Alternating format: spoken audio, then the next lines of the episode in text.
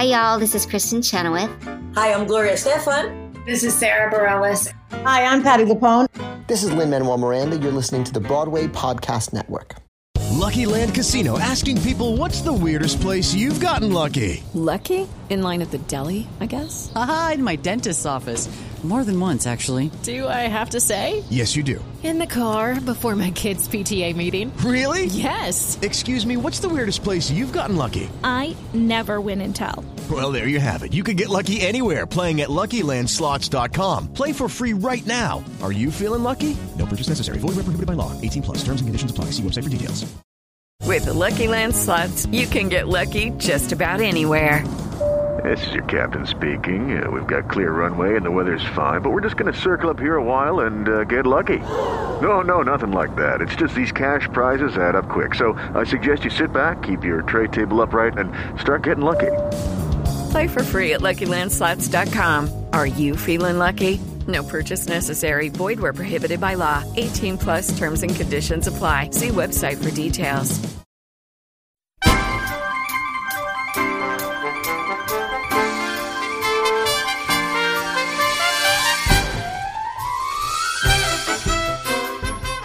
Hi, everybody. Welcome to another episode of Broadway Breakdown. I am part one of your hosts, Matt Koplik.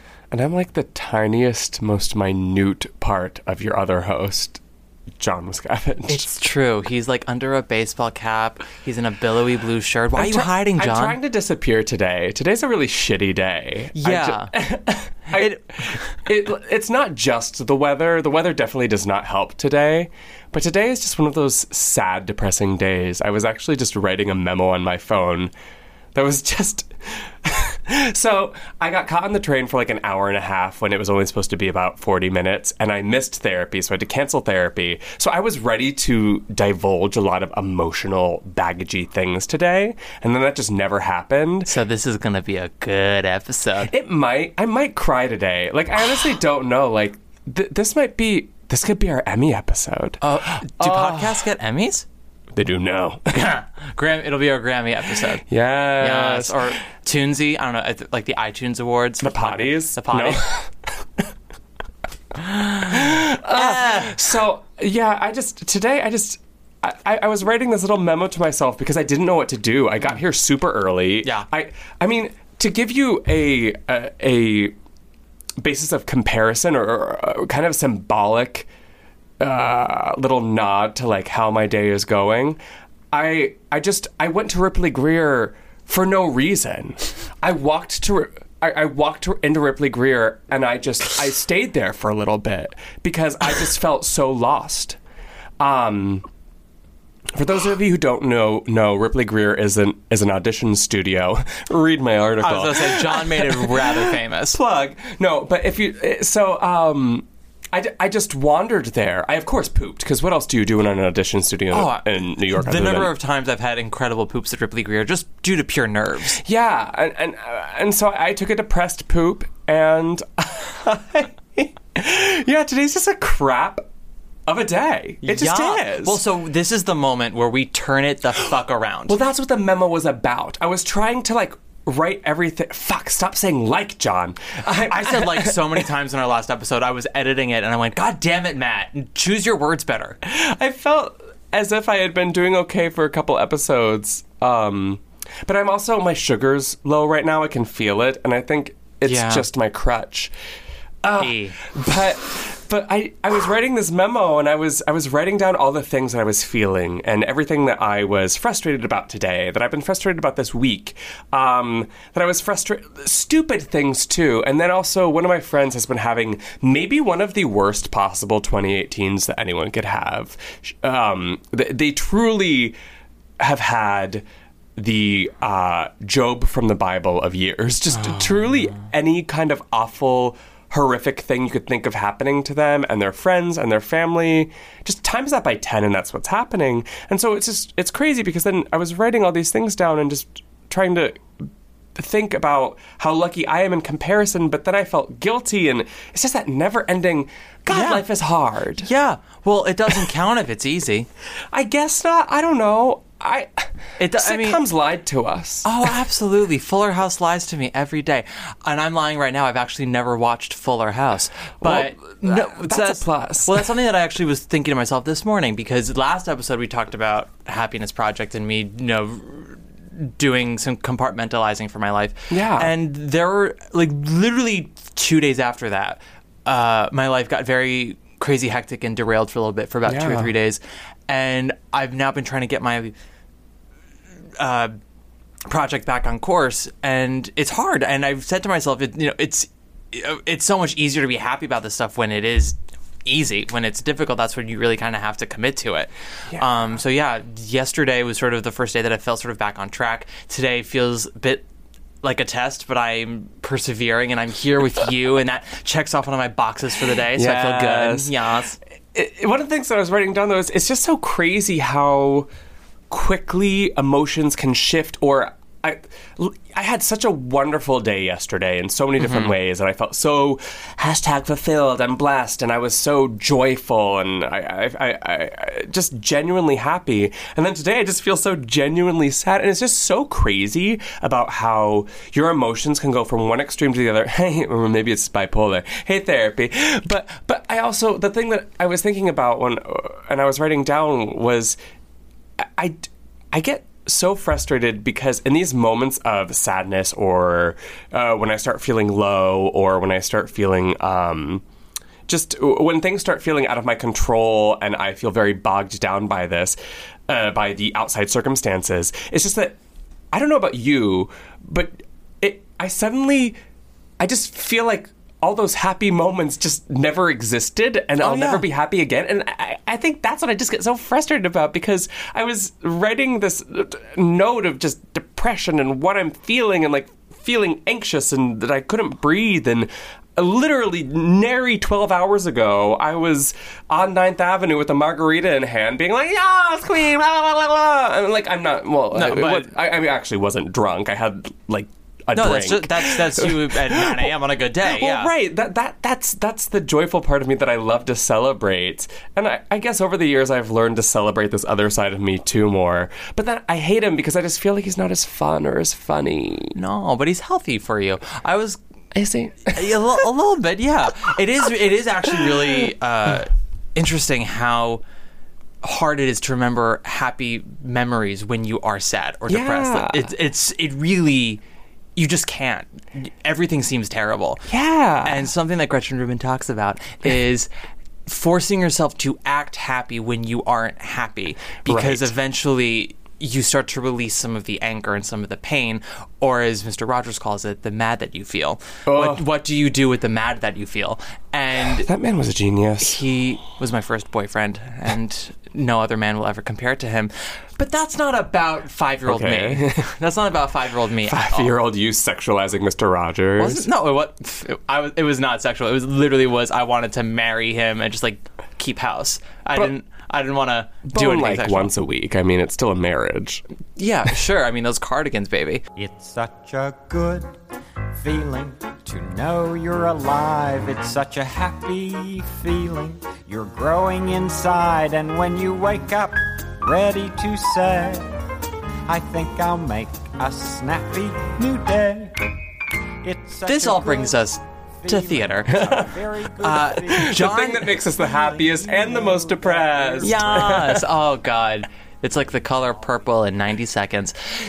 John has seen some theater this week. I did see some theater this week. Tell us about the theater you saw, John. Yeah, well, it actually, um, the first show that I saw this week uh, kind of parallels nicely to what I'm feeling and what we were talking about. I saw at Playwrights Horizons um, a new Craig Lucas show uh, entitled I Was Most Alive with You.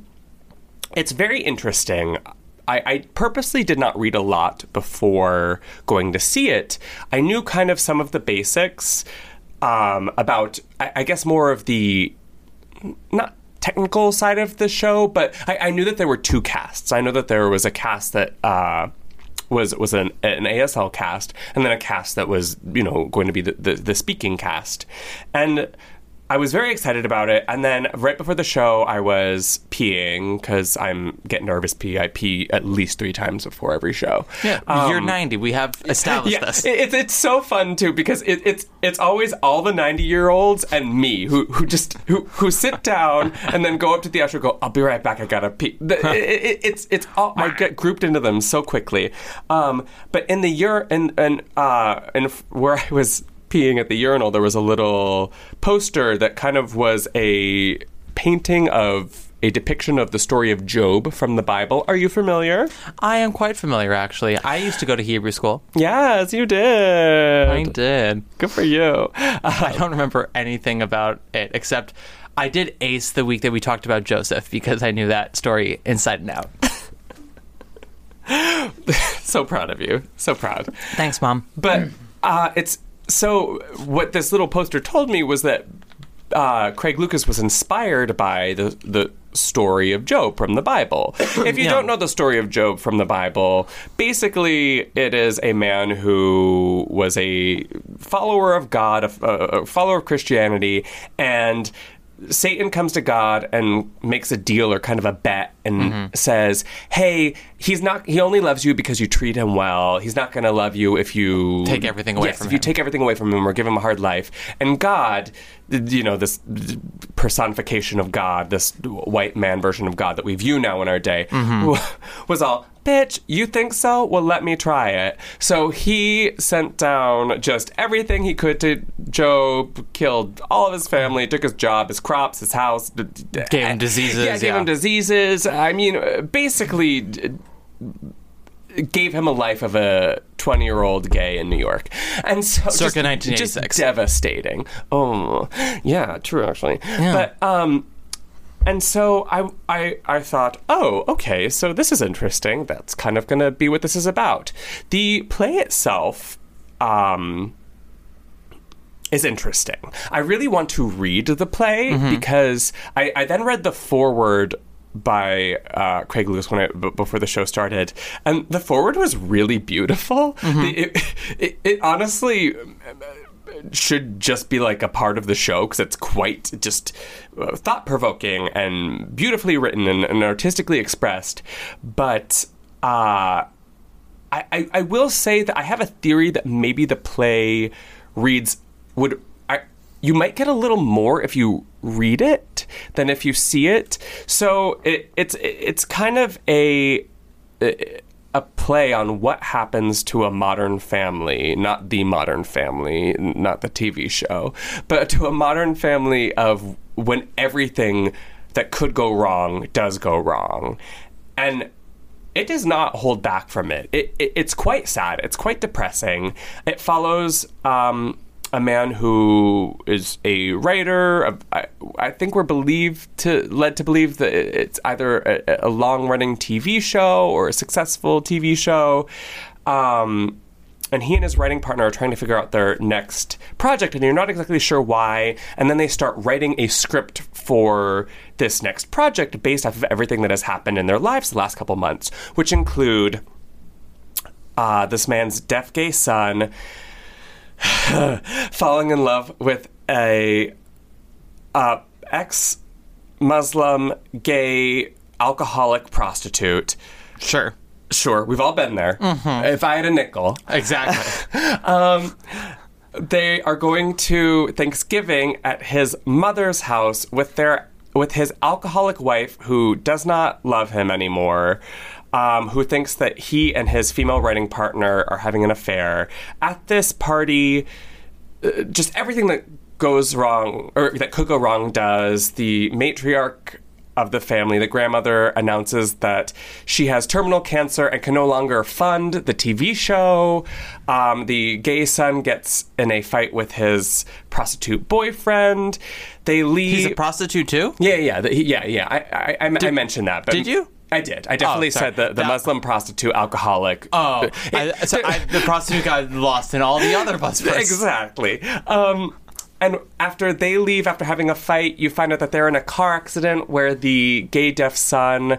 re- Oh, and he he himself is a recovering alcoholic. Mhm. Sorry, forgot to mention that he loses one of his hands, and so he can no longer sign completely. Um, it- it- and I'm. This is. I'm skipping a lot of things. Sure. So it is not a laugh riot farce. Um, all that being said, it is quite beautiful. Um, there are so many beautifully acted moments, so so many beautiful, uh, just really heartbreaking or kind of mo- moments that really kind of present the question of what do we do when all these awful things when i'm when i'm feeling my worst when i'm feeling Mhm. low what is the next chapter that you write Mhm. or if you don't have control over what you write can you live with the outcome Mhm. and so that was really quite compelling um, the performances were amazing. So much of the of this of the play I, I really really loved. The my, probably my biggest critique would be that the shadow ASL actors were not really integrated. There, th- there were two levels of the set. One where it's an office, kind of an office that uh, functions as every other pl- like scene. So it could also be a living room. It could be a dining room. And then on top, there was kind of a balcony with, uh, I I think we're, it kind of looked like a, a ton of scripts being s- were, were stored. So I, I, I'm not sure. But the ASL actors were completely confined to that second level, and so if you you had to choose which one you were going to watch, Mhm. and I, I will admit that I, it just felt like a, a huge lost opportunity. Um, especially after shows like the, the previous Deaf West production of Spring Awakening, where the ASL was integrated so beautifully into a show that was not originally written to be a show for deaf actors Yeah. or deaf characters or have ASL in it. I, I mean, I, I loved that production so much. And this one, it, it kept it so completely separate that it, it, it just, it, it felt like a, a huge lost opportunity. And I, I'm imagining that was a directional choice. I'm not exactly sure why it was a directional choice. Um, uh, yeah. All, all that being said, really, really, really lovely show. If you can get your hands on a script, read it. Because I think I think it only this is its last week of Mhm. its run. Um, but yeah, it, it was it was very interesting. It, it I, I walked away from it and I, knowing that I really liked it. It, it was just a lot. It was a lot to think about. Yeah. and and it was. It got to a point in the in the play where y- you were just kind of hands on your head, going, "Oh my God, please not another thing!" Yeah. It's, it's it, it was so much. Did we talk last year when I was in LA? Did we talk about this? I saw a play with Phylicia Rashad that had a similar premise. It was called Heads of Passes, I think. Uh, I don't know if we did. It's, it, it's the exact same inspiration, which is the Book of Job, Uh-huh. um, and it was done in, at the Public two years ago. I want to say, and they brought it to the Mark Taper. Oh, th- this rings a bell. But I don't know if we I feel like talked we. about I want to say we talked about it at least for like a second. Uh, but yeah, it was the the playwright was the man who wrote the play that Moonlight is based off of. The Oh, yeah. Yeah, uh, yeah, Mm-hmm. Black Men Look Blue in the Moonlight. Something. I, I- don't quote me that that's the actual title, but something like that. Yeah. Um. Yeah. And it's, it's a very similar premise. No ASL though. It's a woman who loses everything in like a night. Um. And it starts with her birthday party at her house, and her husband had just passed away the year before, and she's got three children, I think, and then an adopted daughter. But the adopted daughter's on this like really terrible path, and she's coming in uh, to town for like the night, uh, and it's this whole big deal. And then there's this big storm that happens. Uh, oh, she, uh, she, the adopted daughter reveals that the dad who had just died the year before used to rape her. Uh, and she's like, yeah, and, she, and she's like, that's why I don't. She's like, that's why I don't come here anymore because like well, I don't like being in this house. And uh, yeah, no, exactly. Oh my gosh! Please take a. If you have not taken a Xanax yet, please take Please a take Xanax. it. Uh, but and then for, this for then me, take two. But then on top of that, this giant hurricane comes in at the end of Act One and like breaks down the entire house. So Ah. Act Two is the ruins of this house and the giant puddle, and is essentially a one woman show for Phylicia, Rashad because she like comes out of the rubble and I guess like one of the uh, the adopted daughter like ran off when the hurricane happened, and the other like kids and one of the kids' spouses went to go get her, and they all died in a car crash on like while trying to reach each other. So she's just alone, and the like the last forty minutes of the play are just her alone on stage in a giant monologue, trying to come to grips with her new reality herself, and like what she knew and what she didn't know from the Yeah. past. Like she's like, I never knew that he used to do that to her. Maybe I did. I think I did. I always did. I knew. I knew. I knew. And then she's like, but I still believe in God, and that's the end of the play.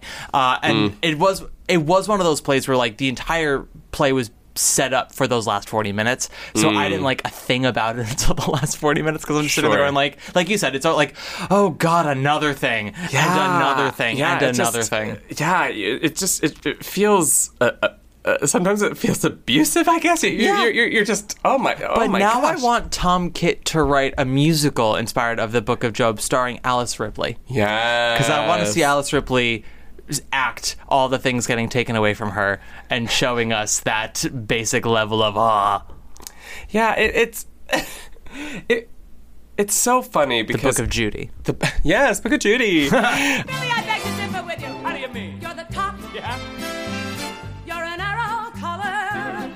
the top. You're a Coolidge dollar. Yeah, so that's what so that's what I saw to set off my uh, depression of a week. Mm-hmm. What did you what have you seen? Well, I haven't seen any theater, but yesterday I treated myself to two things. Um, Oh wait, I just remembered the voice memo that I sent you. oh, you did.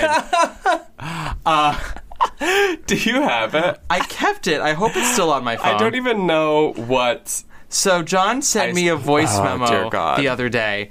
Um, oh yeah, no, here it is. A, a voice memo the other day because his thoughts were too uh, stream of conscious to just text it. He had to just audio it to me, and it was in regards to the title. Of for this, this po- of this podcast. which I assumed he got because we like, okay, okay, let's back up for a second. Flashback, flashback to like 15 months ago Yeah. when like I reached out to John and said, "Hey, I think you and I could maybe like do a podcast that would be entertaining." Boy, was I wrong. Right. And What a what a mistake. and you, and dis, and considering how scattered this podcast is, you would be baffled how many meetings John and I had to discuss what exactly it was we wanted to do with this podcast. Like we had Truly. quite a few uh, that went on for a while. So it's it's quite embarrassing that like it's now become We just fucking threw them out the window. we did after like episode three. We were like, "Fuck categories and Fuck form. Oh, just that. Like we, whatever. We're gonna do whatever. Point is, we like talked about what it is we wanted to do, and it was gonna be like we would do these like audition breakdowns. We would also break down uh, like Broadway uh, tropes and like things that we saw, and and break them down into different subcategories. And then we also like would have our own like little mental breakdowns on the show. And John, I guess. I don't know if he forgot or what, but he I don't know what. I, God knows. I will play for you what John sent me on Friday at 10:49 p.m. I had just come home from work after a very long subway ride, and this really cheered me up. Wait, I had to send you a voice memo because it's going to take me too long to type out. But I wanted to tell you that I realized today that our podcast title has two different meanings because it's like we're breaking down Broadway like bit by bit, like putting it together, and then we're also. I, I hate myself for that. Um, and then we are also like the Broadway breakdown because we're like having an episode. Like we're like, oh, I'm like breaking down. I'm crazy. So it's like having a breakdown. It's like a pun. Listen, in my defense, I've never claimed to be smart. I've never claimed to be aware No, of what's true. going on at any moment. I've never claimed to understand words, simple words. You, if I, if there is the way that I always think of John is Mame, but not the character of Mame, the character of Vera. It's all going to get very specific right here, right now. In the scene after the opening number, when it's like the morning after this big party and every- and uh, Mame's hungover, and then you find out Vera's like still in the living room from the night Yeah. before, and she's like, "Come on, Vera, we're going upstairs." And Vera goes, "We're not upstairs." yeah. that is John in a nutshell. We're It- not it- upstairs. It definitely is me in a nutshell. I, yeah, I'm proud of me though. I'm, Yeah. I'm proud that I. I'm- you I'm got proud, there. I'm proud that it took me a year. Yeah, a little over a year actually. Yeah. Um, so this is all to say how I treated myself. So um, as I said before, I'm going to Disney World in about a month, and even though we've found a way, I'm going with a friend of mine and uh, a couple of members of his family because they had extra space, and I was like, sure. Uh, they we were going sort of like in the off season, so it's pretty cheap. But still, like mama's on a budget. Yeah. So I went to go see A Star Is Born yesterday at a sensible 10:30 in the morning. Uh, it said 10 a.m., but once the trailers are over, it's 10:30. Jesus Christ! There were eight trailers, and I'm not shitting you. Eight. Um, when I saw Star is Born, and then at night I treated myself to some Domino's, some red wine, and an old school viewing of The Little Mermaid, which. I have to tell you right right here right now, just let me go on the record. I've, everyone who knows me knows I feel this way, but re- rewatching it for a, after a long time, that movie holds up exceptionally well. Yes, it does. Um, what no one really gets because you know BuzzFeed and Vulture love to use like buzzword headlines of like it's about a woman changing herself for a man. Oh, is that what they're called? BuzzFeed? I don't. Maybe. I hate you. Uh, the movie's truly about a, da- uh, a a father understanding that his daughter does not want the life that he wants and is different than everyone else in his family and accepting that and and giving his not his permission but you know permission for lack of a better word to let her go and do the, have the life that makes her happy. Yeah. Um, which in this case is a mermaid becoming a, a human. And Tyler, of course, Tyler walks into that exact moment. We talked about so many other fucking things. And the second I get on the Little Mermaid, Tyler walks back in the room. Uh, Tyler Miller and everybody, the person we plugged last week. Uh, yeah. So I just wanted to give that little shout out to the Little Mermaid. People think always about that, but it's actually about family and sort of understanding the differences that you have with other members of your family. I watched The Little Mermaid growing up twice every day. Um, it- it- uh, this, is, Same. not- this is not an exaggeration. No, I, I would, same. I would put it on two times a day growing up because it was my favorite movie. And I truly do think it's such a formative movie for me and Mhm. so many other people because it basically taught us how to be gay. It, really did. It, it taught us how to mix. It taught us to find a Prince Eric. It taught us.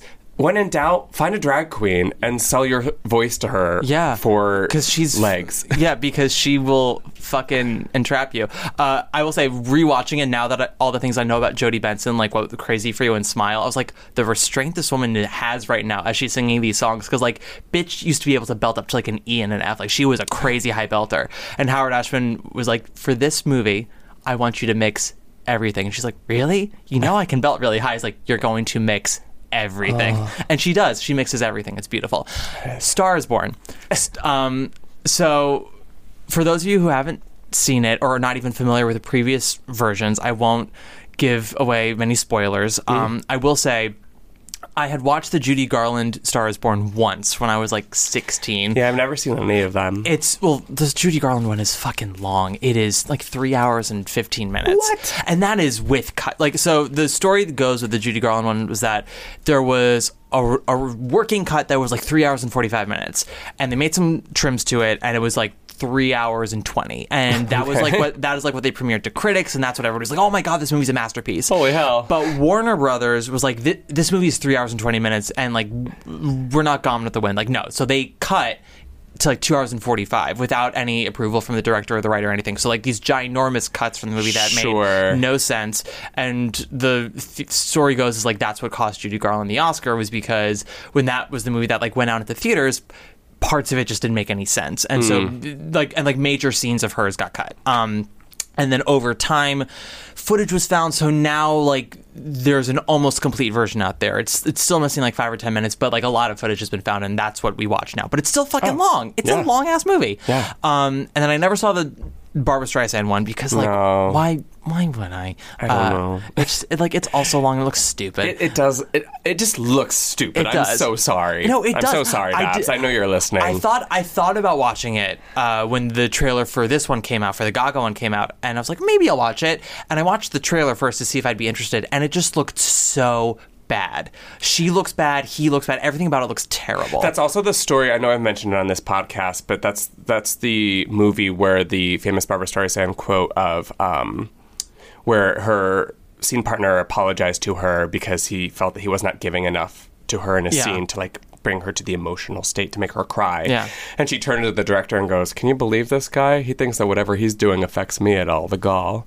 like so uh, ever since hearing that, I just thought, no, I, I don't, I don't need to see that No. one. Plus, Uh, plus that perm. that fucking perm. I did read some info on the shooting of that movie, and basically everyone who worked on that movie hated Barbra Streisand. They were like, it was her at her absolute worst. Yes. That's the other- Yeah, Kris Kristofferson, the director, they all like went on record to say she's fucking terrible. Yep. Um, and like, God knows, I love her in terms of her talent, and this is actually going to transition later into uh, kind of the porn story I have for today.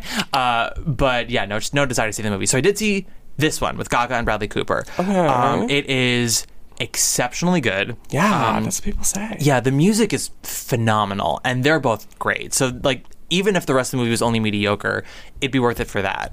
Uh, it does follow the formula of the other, let's see, of the other Star is Born's pretty much to a T. Like, it hits all the major points that the other ones do as well. So, if you do know Star is Born, there's not going to be many. There are not going to be many surprises for you in terms of the story. Like you know how it's going to Well, end. it's like the fourth time the movie's been remade. Yeah, exactly. But like e- every time they remake it, it always sort of feels like something's missing. I will say this is probably the closest they've ever gotten to getting it right. Hmm. Um, and her, part of the reason is they've really made her character a really strong character. Hmm. Uh, you know, she's tough, she's gritty, she's independent, she's smart, and the re- She's me. She's she is you. She used to Wow. be you. She used to be yours. She used to be mine. And uh, their their chemistry is just phenomenal, and their scene work together is great. Um, the last thirty seconds of the movie is what is going to win them at least three Oscars. Oh, uh, okay. Th- There's a ton of music in it. Like there's at, there's at least a dozen songs, and sometimes they do the whole thing, sometimes they do half the thing. "Shallow," of course, isn't like the Right. highlight of the movie. right, everyone's it's- flicking the bean over the shell. yeah, well, it's the man that got away moment. And, mm, no, yeah, La Vie en Rose is technically the man that got away moment, but like in terms of highlights of the movie, like we think of the Judy Garland one, we think of Man That Got Away. We're always going to remember Shallow. It's just it's the way that it comes into the story, the way that they both sing it and act it, the way that it's shot is just And those Amazing. sha wah wah wah wah wah Oh, wah wah wah wah yeah. wah wah wah. No, it's a, it's absolutely phenomenal, and her acting is great because it's the whole idea is that she loves to perform, but performing her own songs is just a little too vulnerable for her. She's like, I don't want to be that exposed. Hmm. Every time I try to do my own stuff, I, it gets spat back in my face, and he basically tricks her into singing it in front of a crowd of like thousands, and you sort of see. She says originally she's not going to do it, and so he's like, "Great, I'm going to do it." So he goes to start singing, and something about hearing him sing her words makes her go on stage. I love emotional manipulation. Right? That's what I thrive That's the whole of. movie. Uh, but oh, God, just the the movie goes on and on. And they have their plot lines, and it comes to this point in the end where Gaga has a big final number, and you think to yourself like, "She's great. It sounds great. It's a little too Hollywoody." And then the last thirty seconds, gut punch, and I went, "Oh." They're like, if they don't at least win an Oscar for him or her or the song or the directing or the moment, like it's just, it's I'm a, wondering what could happen in the last 30 seconds. Does she You'll- turn to Bradley Cooper and goes, I see dead people? That's and exactly what And happens. everyone's been dead the whole she time. Shoots ping gay, pong, she shoots ping pong balls out of her vagina Well, while always. while singing "He supports you for he loves you," Mhm. and Bradley Cooper is just naked, and you go, yeah.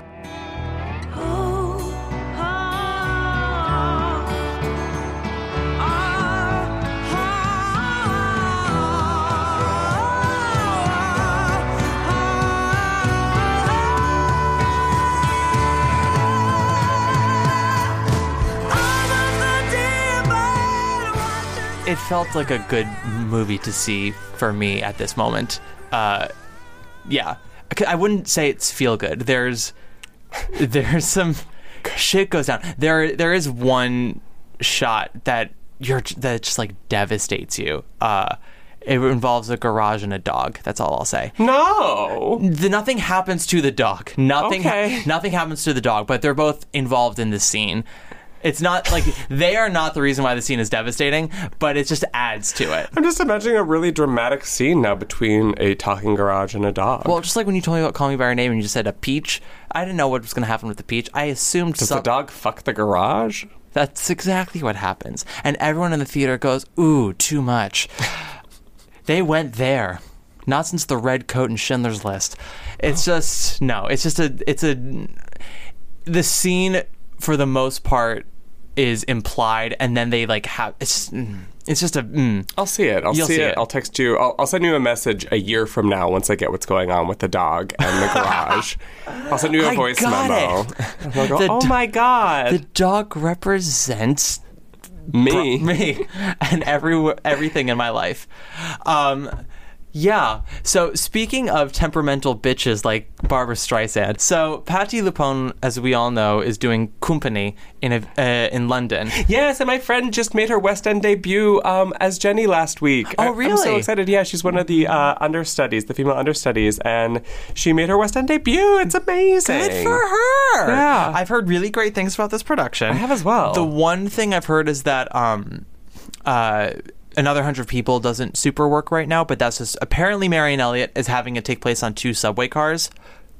Sure, uh, you know, you know, she's Marianne Elliott. She did War Horse and Angels in America and Curious Incident. You knew she wasn't going to be satisfied with just a park bench. No. No, she needs like things. Yeah. Um, but this is all to say, Patti LuPone did an interview in The Guardian, and it's quite typical Patti. I was telling John, for the most part, she doesn't say anything that you don't already know. Like, she's still not super close with Andrew Lloyd Webber. She and Glenn Close have, they've technically buried the hatchet, but they're not friends, and she Yeah, loves sh- to remind people of that. She and Glenn aren't close.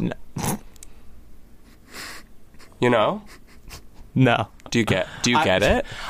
I but do you it. get it? I don't think you're going to get it for another year. You said it, and I still don't think you're going to get it. I hope I get it. God, I hope you get it. I hope you get it.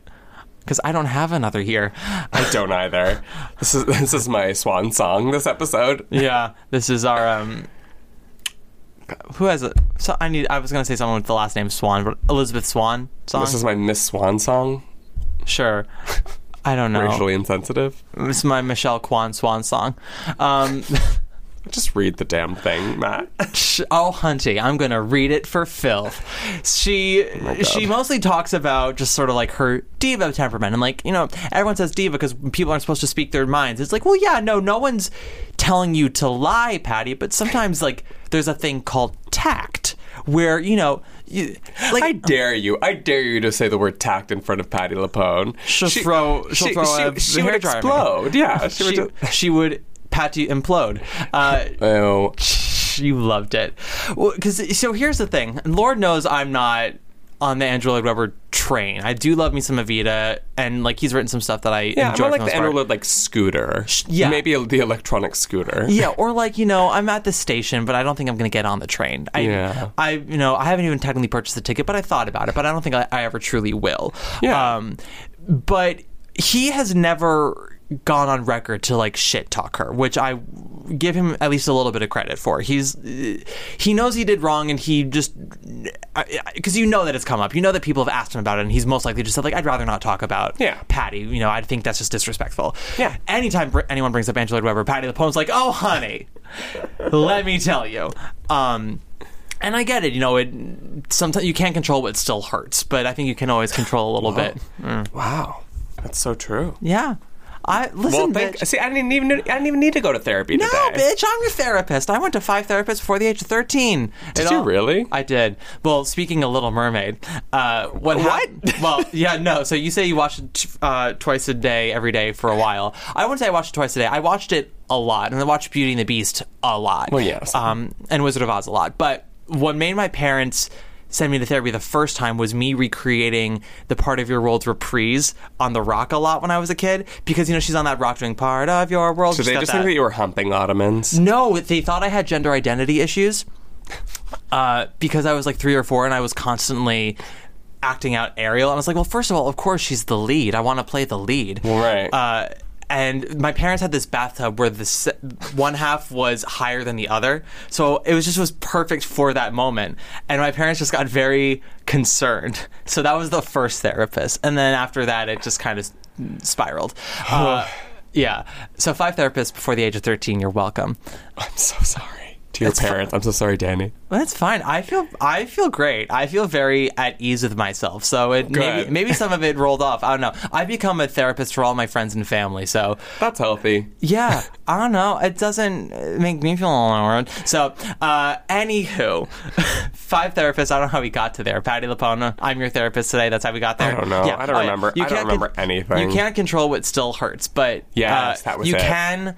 You know, have some restraint, and she doesn't really have that. She's sort of given up on that. She loves the fact that she's Patti. Truth. Um, and one thing she talks about is she has the quote that I love, uh, or you know, the interview talks is basically describes a sentence with Patti LuPone is like watching a uh, an elephant tiptoe through a china shop. Trying to watch Patti LuPone have restraint is like watching an elephant tiptoe through a china shop. You know, there's the possibility that something won't break, but you're still super relieved when she gets to the end of the sentence and nothing's broken. Sure. Like, Sure. Like it's still like it's always going to be a possibility that it won't break, but Yeah. is there's also the possibility that everything will completely shatter. Uh, like she goes on record to say that Pat, that Hal Prince is the cruelest director she's ever worked with. Okay, brilliant. He's a brilliant stager, but a terrible director. Uh, she they asked about her Madonna. She goes Madonna, ugh, but I can't really talk about Madonna. Madonna's Madonna. That's a direct quote. I'll leave it at that. Uh, and then she cu- says And that this it- is new. This this interview. yeah, this is brand new. And uh, she casually says to some extremely famous person that it remains nameless is mentally unstable. She says, "Don't print that. He once tried to sue me." Uh, Well, I wonder why, Pat. yeah, she goes on record to say uh, she calls Andrew Lloyd Webber poor guy because you know he wants this same critical success that Stephen Sondheim gets, but he never gets it. Uh,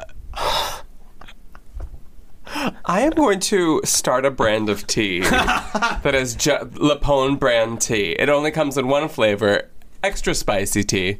Uh, or you call Like- it a Tiva, like a Vita, but reverse it. Or I guess Patti LuPone. Yeah, pat tea. It's pat tea. Serve, let's serve some pat tea. She and you just- have to serve it with some pate. I mean, d- dragging the children. Oh, absolutely. Um, she had another one. Wait, where was it? Talked about the diva shit. Um, oh, they say um, someone asks about you know temperament, and you know she says if you can't back up the temperament with talent, then like no one will bother. But if you can back it up, she says. Uh, it? She says something along the lines of uh, being difficult. Why, like, why complain if someone can deliver?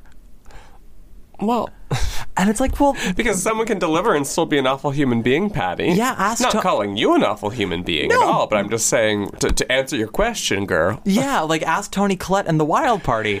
Uh, you, you know, she reported Mandy Patinkin to Actors Equity like multiple times. Wait, she did? Yeah. Do you not know this story? No. Oh, serving some pat tea right here. So the LaChiusa Wild Party, Yes, not the, the- the Broadway the, Broadway one with t- with everyone you can ever name who's Toni um, Collette, Eartha Kitt, Sally Patinkin, Murphy. Sally Murphy, Norm Lewis, all the people, all the amazing people. City Morber, who Mm-hmm. closed us out last week.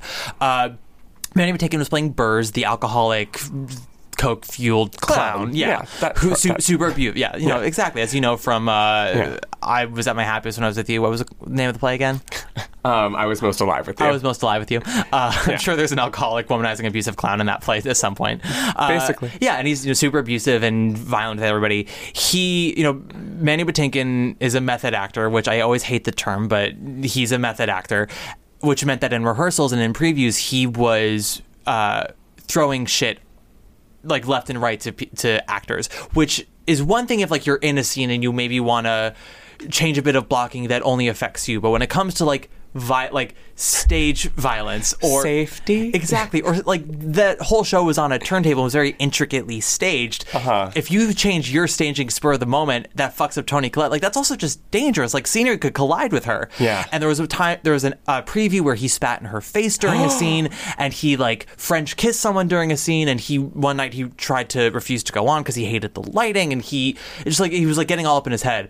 And Toni Collette reported him to Actors Equity multiple times, and they were in rehearsals once at some point, and they were doing a scene where they're supposed to be facing each other, and he just decided to like face out to the audience the entire time. First time she let it go. Second time she's getting antsy. Third time he did it. She goes, "What the fuck are you doing? I'm right here. Look at me." Yeah. But Patti's great friends with Mandy Patinkin, so in her mind, if he can deliver, why complain? Well, that's true. An evening with Patti LuPone and Mandy Patinkin. See, I, I actually never thought that his temperament was like that. I've never heard that.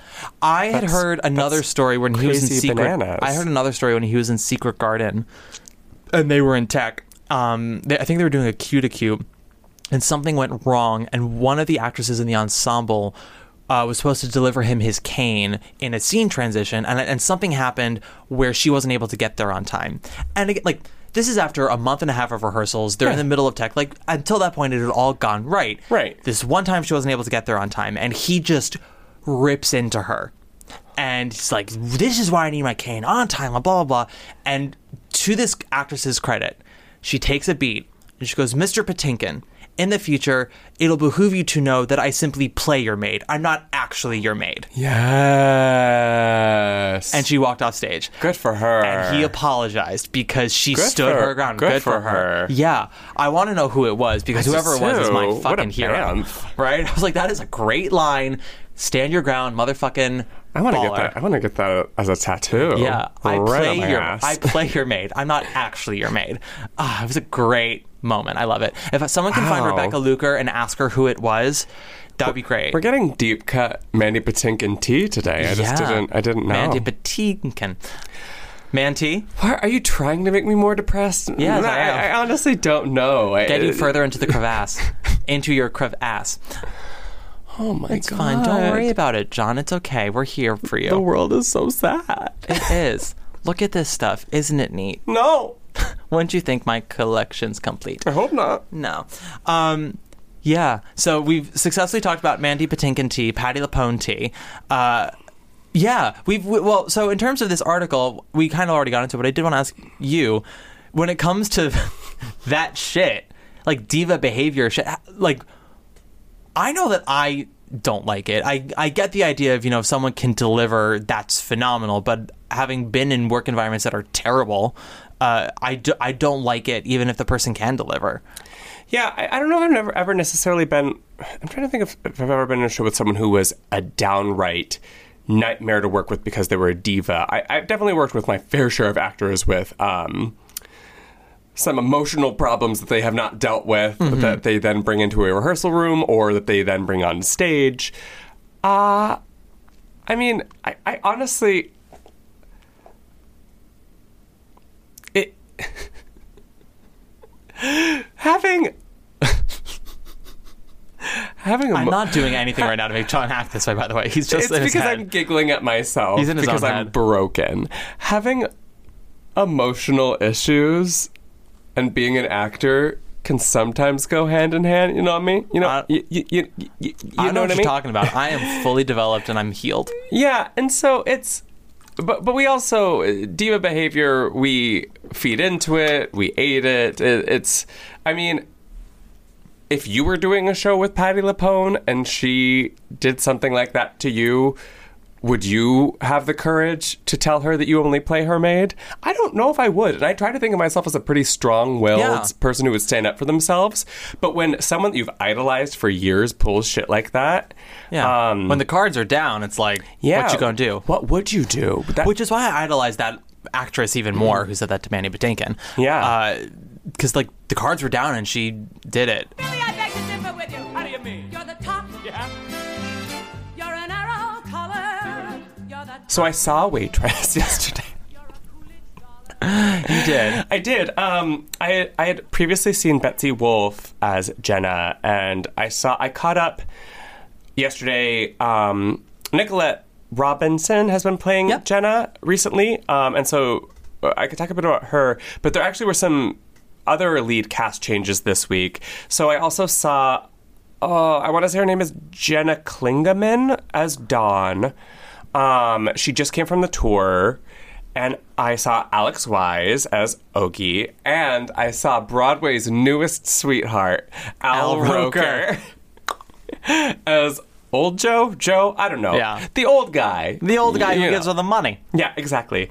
Um, which is also the plot of Pretty Woman. yeah, I. Uh, Waitress is a really fun show because when I saw it last time, I I was expecting to be really emotional. When I, uh, you know, I I. I, I've, I listened to the music a good amount. Actually, I'm not gonna lie. I listened to the music a lot. I, I It's a great score. Uh, yeah, I find I find that CD or the album that CD. What the fuck? I, I'm like a '90s now. I'm like I listen to that CD in my Walkman. Yeah. yeah. But like I I listen to that album a, a good amount. It, it's just the the music is really great. I'm a Sara Bareilles fan through and through. Uh, Jessie Mueller could read to me my test results that are telling me that I'm going to die, and I would still be like another more. Thank you. Thank you. But um, yeah, I this produ- so this the, the show started yesterday, and I was I was very much into it. Uh, Nic- Nicolette has a phenomenal voice. Yeah, her voice is phenomenal voice. Um, her her mix is very very chesty. So a lot of times I I, I would say she even uh, belted more than Jessie Mueller, which I did not. Expect. Jessie didn't belt, belt that much in the show. She didn't. Um, but but Jessie also has that raspy voice that kind of gives it more heart and yeah. earthiness to it. Feels like it comes feel- from the yeah. gut. Um, but yeah, and so I, I really I, I, I was enjoying the beginning, you know, just fine. Um, Jenna Klingaman as Dawn was was really wonderful. Um, and I didn't. Did you? Do you? Have you heard about her story at all? My my friend who's in the show just told me her story yesterday, and it's actually quite interesting. She um, is mostly a Shakespearean actress, comedian. Um, she does. She's only done straight plays up until this, and she was the reader for the tour auditions. And um, Diane Paulus turned to her and goes, "Hey." Um, have you ever been seen for this show? And she goes, no, I don't sing. And she goes, we can maybe work around that. and so, sure enough, she booked it, and she'd been playing Dawn on the tour, and she can sing. She definitely can. Um, they they add a couple moments where the ensemble kind of sweetens her vocals a little bit to give it a little more oomph because when he sees me is a very difficult song It's to hard. sing. Um, but she was really, really, really wonderful. Uh, Alex Wise, national treasure. I Mm-hmm. hate him. I love him. He's can do no wrong. Just, I mean, I mean that role is just it's built to steal the show, anyways. Yeah. And he does, and he's amazing. And I, I, I bow down. He, he's brilliant. Um, Al Roker is really sweet. Al Roker is really, really sweet. And something about the mix of him and Nicolette. So Nicolette, I, the, you know, I was going through the show, and uh, whereas previous the, the previous Jenna I, I had seen, I, I really loved her in the first act, and then in the second act, I was like, oh, okay, cool, you know, it's all fine. With Nicolette, I, I was like, okay, I'm feeling her, I'm feeling her. Yeah, she, she's doing good. And then kind of from uh, from bad idea on, she just like puts the, her foot on the pedal, and I was a sobbing mess at waitress yesterday, Oh. and yeah, sh- her Maybe I should see her uh, she used to be mine was really quite lovely. Um, and her uh, kind of her whole journey after ha- giving birth is yeah, I was I, I was like I was like sob shaking a little bit in waitress yesterday. I mean, it could also be the emotional place that I'm in, but I wasn't actually feeling really emotional yesterday. I was feeling quite dead, so I, I didn't I didn't go and think I was going to cry at all.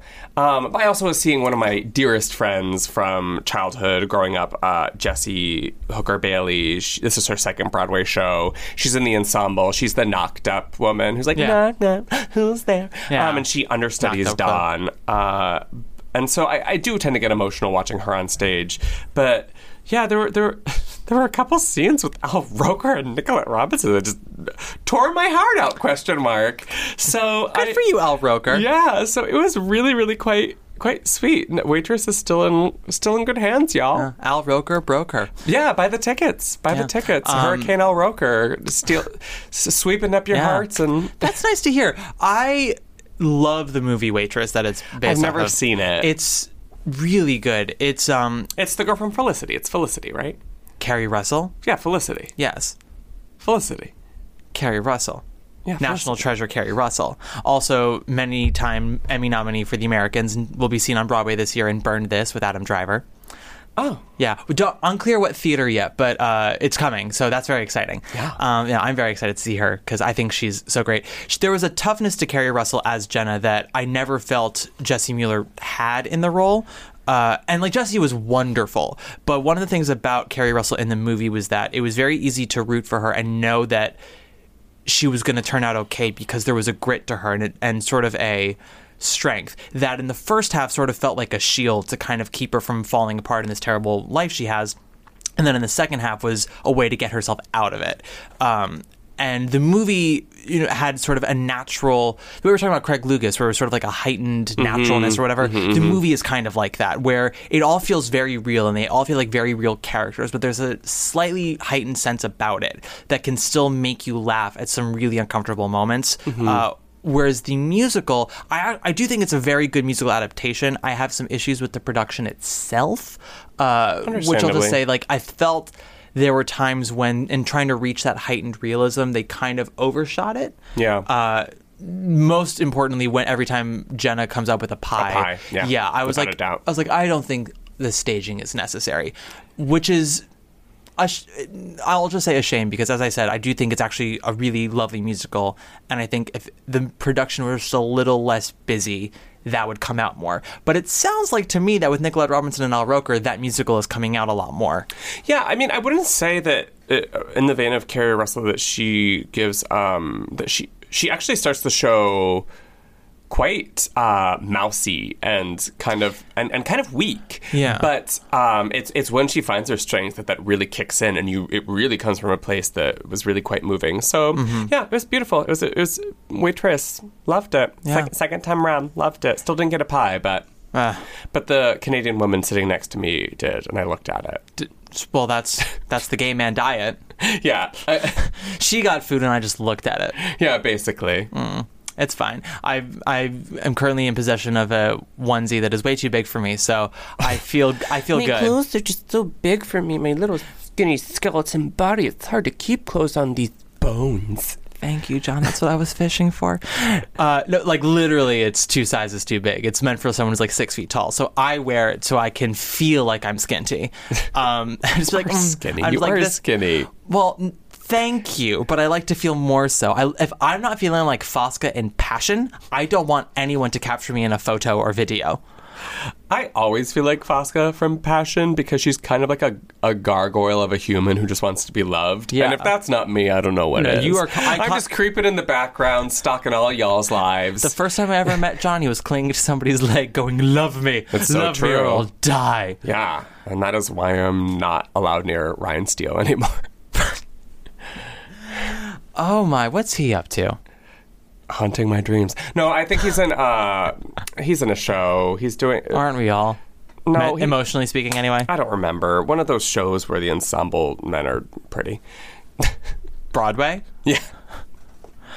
Got, like they would, they could do a heavyweights the musical, and the entire ensemble would just be Ryan Steele's and Max Clayton's, and we'd be like, "Why?" It's like, well, on Broadway, this is considered fat. Oh. Yeah. Yeah. Yeah. I think that'll be that should be our next jukebox that musical. You are now okay. I'm giving you the assignment now. Jukebox that I'm musical. I'm going into rehearsal. so it's heavyweights. So you have a plot you can already I don't deal know what with. heavyweights is. what? What? I don't know. Heavyweights is a '90s movie about I- a I- I fat did- camp. I didn't. Oh, that's one with the blob. Yeah. No. Yes. when the they, Blob. they jump into the blob, yes, that big exactly. thing in the lake. Yes, and Ben Stiller's the new owner, and he's like really fucking insane. Yeah. Okay. Just like go on Wikipedia and, and look up the plot again. That is your new jukebox. That musical. The song catalog must be. Give me a second. Whitney Houston. No, I want it to be harder than that. Um, um, I'm gonna make you rue the Will- day. Willie you- Nelson. I literally couldn't even name you a single Willie Nelson song. Neither song. could I. That's the that's the benefit. You're gonna listen to his songs and go, "Oh, I actually enjoy this one." no, I'm not. you don't know. You don't know what the future holds. I'm gonna do it with Kesha songs. Great, that's even better. I I changed my mind. Heavyweights with Kesha songs. Perfect. You'll, Or- you'll no. never hear from me again. This no, is my, no, this is my no, final no. episode of the podcast. No, I no, I changed my mind. Not not heavyweights. I want something more batshit. Birdman with the songs of Kesha. All right. I think there's something there. I do too, actually. I could see something with that. Um,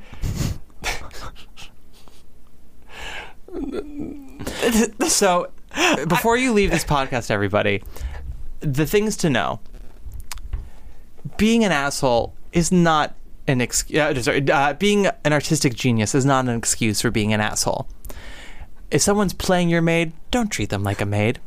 Go see A Star is Born. Rewatch The Little Mermaid. And um, sometimes going through multiple therapists before the age of 13 is good for you emotionally. Sometimes. Some people needed five therapists before 13 and didn't get them. It's so true. Like the person opposite me. Dear God. I, they they really should have gotten me in there on day one. Yeah. Pop down and go, oh no, this kid's going to need help. Yeah, they should have known. But yeah, I don't know what to sum up my lessons for the week. Um, sadness is real. Yes. You can't control what still hurts. Very true. Except that now, everybody. Um, I'm still devastated that Fun Home's no longer on Broadway. Same. But I've accepted it. Yeah, I also I'm gonna try being happy today, and we'll see if that works. We'll Yeah. check in. I'm going to grab myself some Chipotle, and I think that's Oh going my god, help. that's exactly what I'm gonna do too. Yay! We'll text each other our burritos. I'm getting tacos. But I'm, I'm actually going to the my I'm going to the Lincoln Center Library right after this, and I'm watching the 1996 revival of Funny Thing Happened on the Way to the Forum. Amazing. You got that all taken care of? I did. I'm very excited. I've never watched one of the archival videos before, so It's I'm gonna- very excited. It is very interesting over there. I, next podcast, we'll talk about it once you've been there. But uh, Yeah, and this is our last one together in the same place for a little while. So, Yeah. Matt, I just want to take this moment to look directly in your eyes and say, I've never cared for you. I've never loved you. Aw. you make me so upset. John, I want to take this moment to tell you that I hear you, I see you, and I respect you.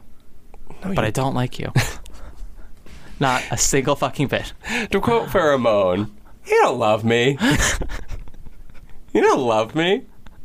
And All to right. quote Kennedy Davenport, fuck my drag. Truth. On that note, we gotta go. We, we do gotta go. I, I think gotta, it's a, I gotta think- get food in my stomach. I think it's gotta time to watch. wrap I gotta watch a revival. Yes, you do. I'm very excited to hear your thoughts. Uh, Diva for the week. I have an idea, but I want to hear your thoughts. Um, Mandy Patinkin. Nope. Wrong choice. Wrong choice second week in a row. So I'm taking over, and our diva for this week will be Jodi Benson. Oh, that's fun. Yeah, it'll be fun. Yeah. I'm debating if I want to do mixy Jodi or Belty Jodi. Just do 'em Jodi all. Belty Benson. a giant mashup. Go from part of your world into the end of Disneyland. Actually, just don't even air this episode. Just make a mixtape of Jodi Benson's songs and air that. I will. Everyone would appreciate that so much more. Just her ah and I got rhythm and crazy for you. Ah, with her crazy ass vibrato. All right. This has been Broadway Breakdown, everybody. Uh, I don't have any sign ups, and John can't form words right now. He is literally convulsing with laughter. Goodbye. Bye. Take us away, Jodi. Bye. Maybe it's all fake. That's a chance I'll take. It's perfectly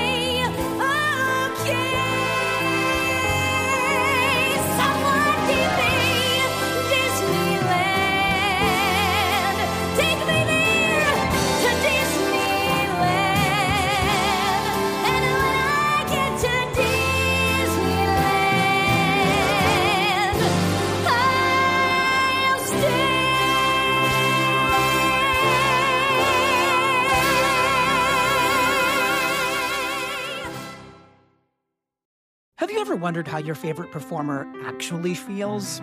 Well, here's your chance.